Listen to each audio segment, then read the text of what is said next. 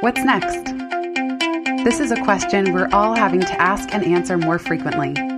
I'm Jenny Blake, your host of the Pivot Podcast and author of Pivot The Only Move That Matters Is Your Next One. For show notes from this episode, visit pivotmethod.com slash podcast. If change is the only constant, then let's get better at it. Here we go.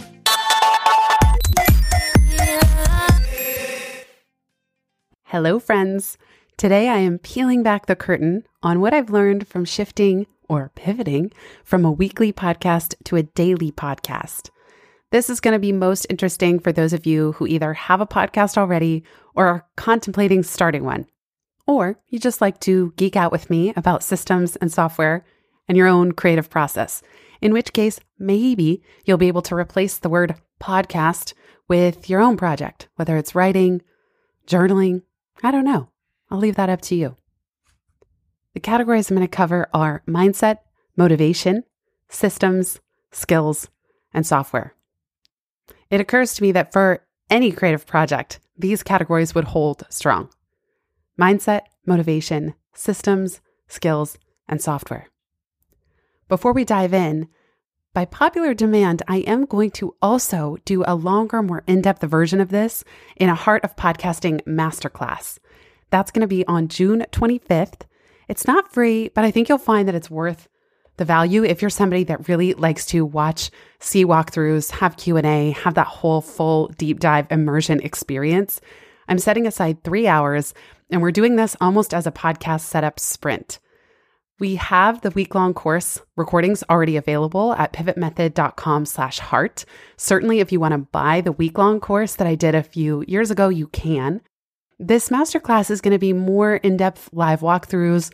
I'll show you my systems, how I prep for interviews, the software. I might even show you the quickest editing tips that I've learned in GarageBand. If you want to join for that, go to pivotmethod.com slash heart and you'll see a workshop registration link at the top of the page. I was inspired to do this episode by watching a YouTube video of How Our Podcast Came to Be by Nick and Jack of Robinhood Snacks. They have a podcast called Snacks Daily where they choose three business slash tech stories of the day and break them down in a really fun, punchy, engaging style. I loved seeing their walkthroughs of their Google Doc, how they prepare, how intense it is to put out a daily show. I'll put that link in the show notes, and I encourage you to check out Snacks Daily as well. For starters, on the mindset piece, whether you're going to do a daily, a weekly, or a monthly podcast or creative project, there is a commitment involved. It's much easier to commit to a certain frequency than to waffle constantly about should I do a new one today? Should I do a new one this week? Do I feel like putting a podcast out? Do I feel like writing a newsletter this week? Better is to make a commitment. With the Pivot List newsletter, I publish that weekly. And I sometimes say on my website weekly ish because I have been known to miss one every now and then.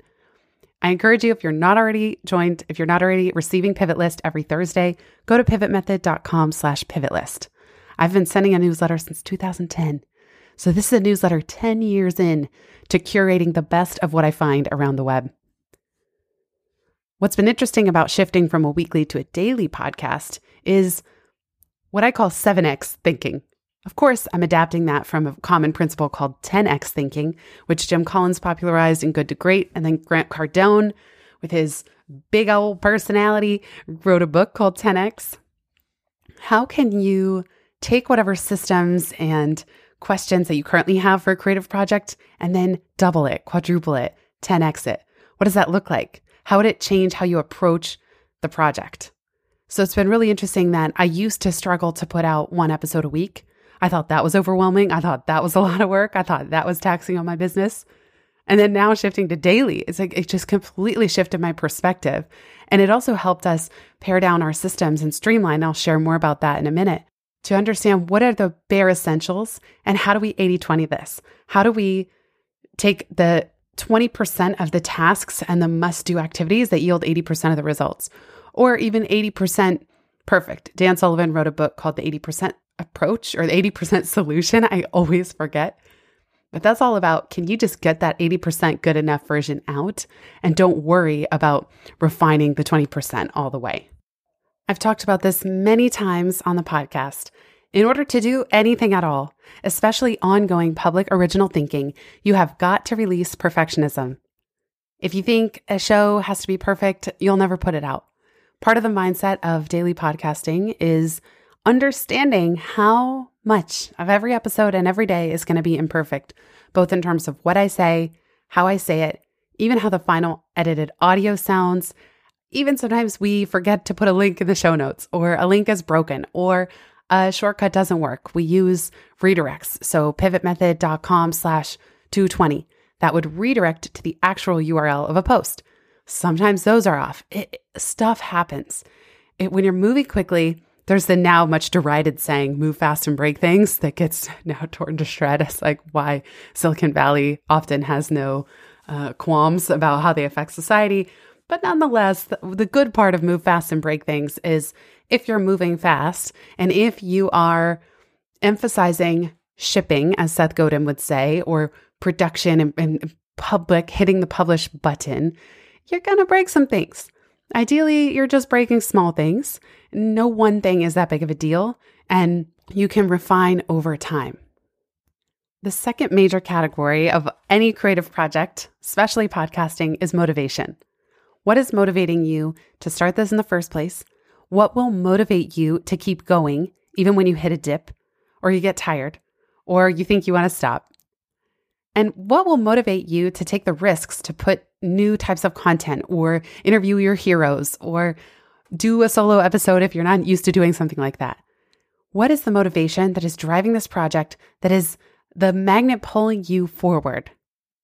For me, what's motivating a daily conversation is for one, Pivot is all about navigating change. So with when the pandemic hit, I realized we're all going to be navigating 10x, 20x, 100x the amount of change and uncertainty and insecurity and anxiety and job changes. We are pivoting constantly now. So, how could I not jump on the mic every day? Part of my motivation is to be a source of calm presence and bring you real time conversation and examples, even if I don't have any answers, let alone all the answers, that this can be a touchstone for you. So there's something for me that's motivating about a daily show because I know what the daily shows I listen to bring to me. I know how they serve as a comfort to me. I also know how a podcast that I like that publish some of them twice a week, I look forward to them. I think to myself, is it Tuesday yet? Is it Friday yet? Is it the day that my favorite show comes out? If I can be that for any of you, that's really exciting. Part of my motivation is refining our systems. We don't have time to waste on many small steps that don't make an impact. So I knew that going from weekly to daily would really help us refine our systems and get even faster and tighter at how we produce the podcast. Another motivating factor for me is your feedback. Many of you have written and filled out the listener survey and said, This is helping. Thank you for doing this during this time. I only need to get a couple of those, and then that's what motivates me to keep going. This is where we now shift into systems, the nitty gritty. Here's how I build the podcast in general. I'm going to share this with the daily cadence, but you can adapt it to whatever cadence you're going to be doing. The first thing I'll do, it involves brainstorming. Part of this is putting up my antenna. What's needed next? In a recent conversation with Mitch Joel, he said that podcasting, both choosing guests and sequencing the order that episodes come out, is like being a DJ. And I definitely feel that way. It's as if, as a podcaster, you're a DJ for a conversation that is happening in your community that you are leading. So I'll brainstorm what kind of solo episode could I bring today or this week? And or what guests are on my radar? What guests are interesting? What topics am I curious about or am I struggling with that I think I would be really valuable to bring that person on? So no matter what, one way or another, it's listening deeply, putting those antenna out, and brainstorming what's needed today, what's needed this week. If there's a guest, I schedule the guest and then prepare. So I have a Calendly scheduling link that once a guest chooses a time, Brenna, auto, that we use a tool called Zapier to automatically create a task in Asana that gets automatically assigned to Brenna on my team. Brenna will then prep an Evernote note using a podcast prep template that we've created. She'll put things like the guest's bio, book titles, links, and recent tweets or social media. Then I'll spend time preparing for the guest. Often it means reading their book, digging deeper into their bio, really thinking deeply about what is my intention for this conversation and what are some kickoff questions, knowing that I'll try to be in the moment as much as I can. During the interview or during the solo episode, I try to track loose topics and links or resources or pivot podcasts mentioned. This helps us reduce the task of somebody else having to re listen to the entire episode just to do show notes. After recording, whether a solo episode or an interview, we have a raw audio file. That goes into a folder for the month. So, for example, in our Dropbox, we have a folder called Final Files. We have a folder called Raw Files. In Raw Files, there's a folder for each month. So, in this case, the month of May, the raw file from that solo episode or interview would go into the May folder. There's three types of audio edits that might happen. One is super basic. Let's say it's an interview and nothing weird happened. There weren't a lot of extra ums. There was no big interruption that would be distracting for listeners. In that case, we can just clip any extra silence at the beginning and we can clip any extra silence at the end. And that file wouldn't even need to go to an audio editor. We could upload it directly to Auphonic, a system or online tool basically that levels some of the audio, not in the most professional way, but it does a few little things that I don't even know the extent of. And it also importantly appends the intro and the outro to the podcast, as well as publishes that final file and the album art, publishes the final file to Libsyn, Dropbox, and SoundCloud. Libsyn is where we host the audio files because if Oprah linked to the Pivot podcast someday and it was only hosted on Squarespace, there's a potential that my site could crash because I'm probably not on a big enough shard or server storage within Squarespace to hold that kind of traffic. So it's generally safer for anything that's going to be getting a lot of pings and downloads and audio files can be kind of large. Uh, the company like Libsyn specializes in that sort of external hosting of the files. The second type of audio editing would be simple edits. Maybe there's just a few weird things that happened. It's not going to be as clean as chopping off the beginning and the end of the audio file and calling it a day. In that case, I often will send it to an audio editor. We work with a wonderful guy named James, Be Heard Media in the UK. Thank you, Petra, for the connection. James, if I give him timestamps, he will level out the audio between me and the guest, and he'll make a few cuts where indicated. James does not listen back and do a full deep line edit. That's the third type of edit. So let's say there's something really distracting that kept happening or or the episode is just not tight enough. Often solo episodes require more line editing than a conversation with a guest. Conversation with a guest kind of flows and it's meant to be natural and in the moment as if you're there sitting there having coffee with us. A solo episode involves often a lot more fits and starts. Maybe I'm taking too many breaths. Maybe I need to adjust my audio levels. Maybe the dog started barking, or I lost my train of thought, or I needed to pause and collect myself, or I needed to stop and take a sip of water. So a line edit would happen where, and I've been doing more of these lately with daily production, I just sit there, kind of multitasking, doing show notes at the same time as I play the episode back and go cut out all the weirdness. Or we could send it to a partner that James work with, works with, and we say, This episode has a lot of filler words in it. Please do an in depth line edit and clean it up. Again, that's not my normal default, but it happens every now and then. During this daily podcasting, I've been doing a lot of the audio editing myself. It's weirdly calming. It does take a lot of time though. So let's say it's a 20 minute solo episode. That might take 30 to 40 minutes because when listening back, you're stopping, and removing something, trying to get the audio to line up so it doesn't sound distracting. And that's never perfect either. I use GarageBand for this. There's also software called Audacity that a lot of people use. Both are free if you have a Mac. I'm sorry, I don't know what if you have a PC what you would use. You don't need intense audio editing skills to do a basic rudimentary editing job. You really just need to listen back, watch the file as it progresses and know when you want to cut I use Control T for trim, where you want to make a cut, where you want to remove some stuff, and then you have to just move these rectangles around until the whole sequence makes sense. Now, an audio engineer listening to this is probably shaking his head or her head and just saying, tisk, tisk, tisk. You have no idea what it takes to actually produce great sound. And they would be correct.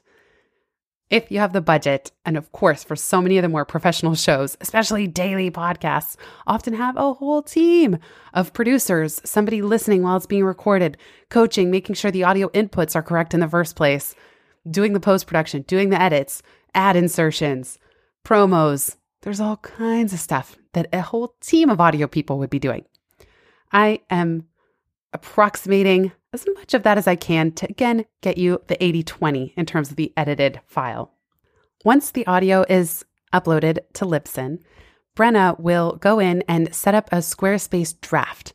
We have a template for podcast show notes. So she'll copy the template, go in, add topics covered, the guest's bio, add the audio file from Libsyn, embed the SoundCloud player, find any links that are missing that we don't have, put the categories, change the short link. That's the short URL, pivotmethod.com slash podcast slash pandemic, let's say.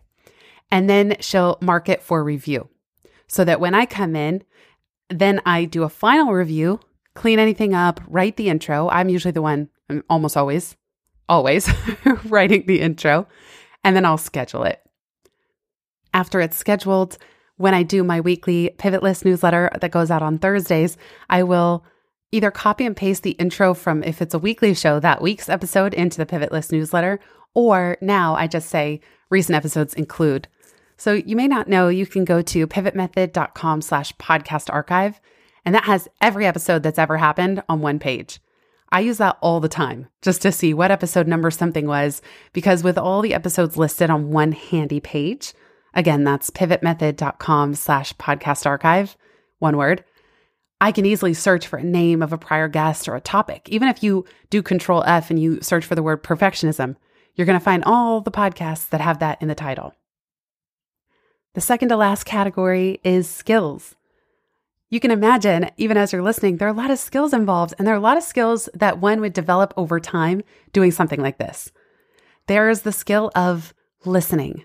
What is out there? What do people need? What can I offer that's different? I was reflecting during the pandemic that in the early days of the pandemic, it was almost easier to figure out what to talk about because not as many of the larger, less agile platforms had caught up yet. Now it's very different. It's harder to differentiate. There's more noise. And that's true for any topic and any growing platform is that over time there becomes more noise and the bar does raise. It's harder to stand out. It's harder to be unique. So that's something that it's a skill that you constantly develop over time. Planning is a skill. What's the flow of content? That DJing approach. Batching is a skill. So, how can, you know, the days that we can post process four episodes at once or send four episodes at a time to James for audio editing, and then Brenna can do four Squarespace setup show notes at once, those are amazing. And then it's the best feeling in the world to have five episodes pre scheduled out. That's the, when I get a chance to exhale and I'll say, ah, okay, I know that I don't have to go in and edit a podcast today because I've given a gift to my future self. I scheduled out five in advance. And that's a good feeling. It's not that it's a problem to go in and say, okay, but ideally, if you're doing a daily podcast, it doesn't mean that you have to dedicate all day, every day to doing it unless it's your full time job. So, again, like Nick and Jack at Snacks Daily, this is their job. And I love what they do. They spend all day on it. So, it depends what your resources are, but if you're someone where this is just one part of your pivot portfolio, the more you can batch, the better. Keeping in mind that if you batch too far out, sometimes things can get stale. Communicating. That's another major skill. Communicating with your guests, how you invite people, communicating with your team. For example, I've said to Brenna, I don't want to send you into a scramble with this daily cadence. I know that I've really stepped things up. How much time realistically do you need to set up show notes from the time I send you a, an audio file or, I, or assign something to you in Asana? And she said, you know, two days out is helpful. So whenever I can, I try to give Brenna at least 48 hours notice that an episode is ready for her. And if it's not, if I'm going to record and try to publish same day, I don't send her into a fire drill. I just do it myself. Some managers or entrepreneurs might disagree with me. They might think, well, you should never be the one finding links on the web. That's not a good use of your time. But I also don't believe in sending somebody else scrambling just because I didn't plan ahead that I wanted to record an episode that day and release it within the next hour. Why am I going to ask her? I don't even know what she's working on in that hour. I'm not going to ask her to drop everything just because I didn't plan ahead. Audio editing, there are certain technical skills that I've already covered. Even things like learning how to adjust what I've in GarageBand is called automation. Show automation is how you can toggle volume levels if you have spikes and you want to lower the volume or you need to raise a guest's volume or a little sound clip or mix in a sound clip there's I did not know that before I started podcasting. That's just something that I've learned over time. How do I learn it? Googling it. I just fumble around by googling various questions that I have and find my way there. And I have made progress in these last 5 years. That brings me to our fifth and final category, software. You've heard me mention a lot of different apps and software in this conversation, but let me recap for you the piece of software and services that we find most crucial. Evernote is where we keep all interview prep. It's really handy. We have a note for each interview, we have a template note that kicks off the format for what an interview uh, Evernote note will look like. And that includes what episode will this be? What day will it publish? Similarly, in Asana, we have one Asana task for every episode. It includes the episode number, when it will publish, and we have that project in Asana board style so that the episode actually moves horizontally across the screen as it progresses down the production path. I like recording on Skype with Call Recorder, not Zoom, because I have noticed that the audio quality is better. Although these days, if you ask someone to log into Skype, they're like, huh, what's that? Everybody's so used to using Zoom. But I have found in my experience, the audio quality is better. If I'm recording a solo episode like this one, that happens in GarageBand. Show notes and the, the podcast feed happens in Squarespace, but the audio itself is hosted on Libsyn, L I B S Y N. When we do audio post processing without hiring James, without an audio editor, we use Auphonic. That's spelled A U P H O N I C. There you have it, folks. That is the how we've pivoted the podcast to daily and the synthesized version of all the systems to recap the mindset, motivation, systems, skills, and software that we use to run this lean, mean podcast machine. You can tell for a daily show, if you look at the team that produces New York Times Daily, I swear it's at least 20 people. So we're trying to figure out how we can be the most efficient with our systems and still rise to this challenge of a daily podcast for as long as it may last. I keep saying that because it's not likely that I could continue daily indefinitely, although I wouldn't count it out. But if I start traveling again for work or other life complications, it is it is an intense pace to keep up with. For some of the links mentioned, of course, you can always find the show notes for this at pivotmethod.com slash podcast. And again, if you want to see the full entire archive of the Pivot podcast all on one page, that's at pivotmethod.com slash podcast archive. If you enjoyed this episode and you want to join for a live three hour masterclass with me, register at pivotmethod.com slash heart. I will take all your questions. I will walk you through. I'll do screen sharing and go deeper into any one of these topics to help you improve your show, pivot your show, or launch a new one. Can't wait to see you there if you're interested in joining. Just go to pivotmethod.com slash heart. Thanks for listening, everybody, and have a beautiful rest of your day.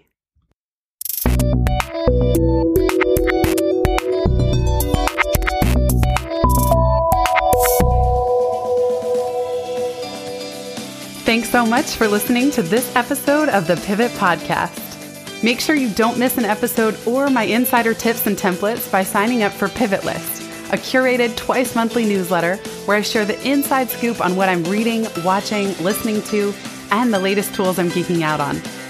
Sign up at pivotmethod.com slash pivotlist. Get show notes from this episode at pivotmethod.com slash podcast and connect with me on Twitter at Jenny underscore Blake. Remember, build first, then your courage will follow. Hasn't it always?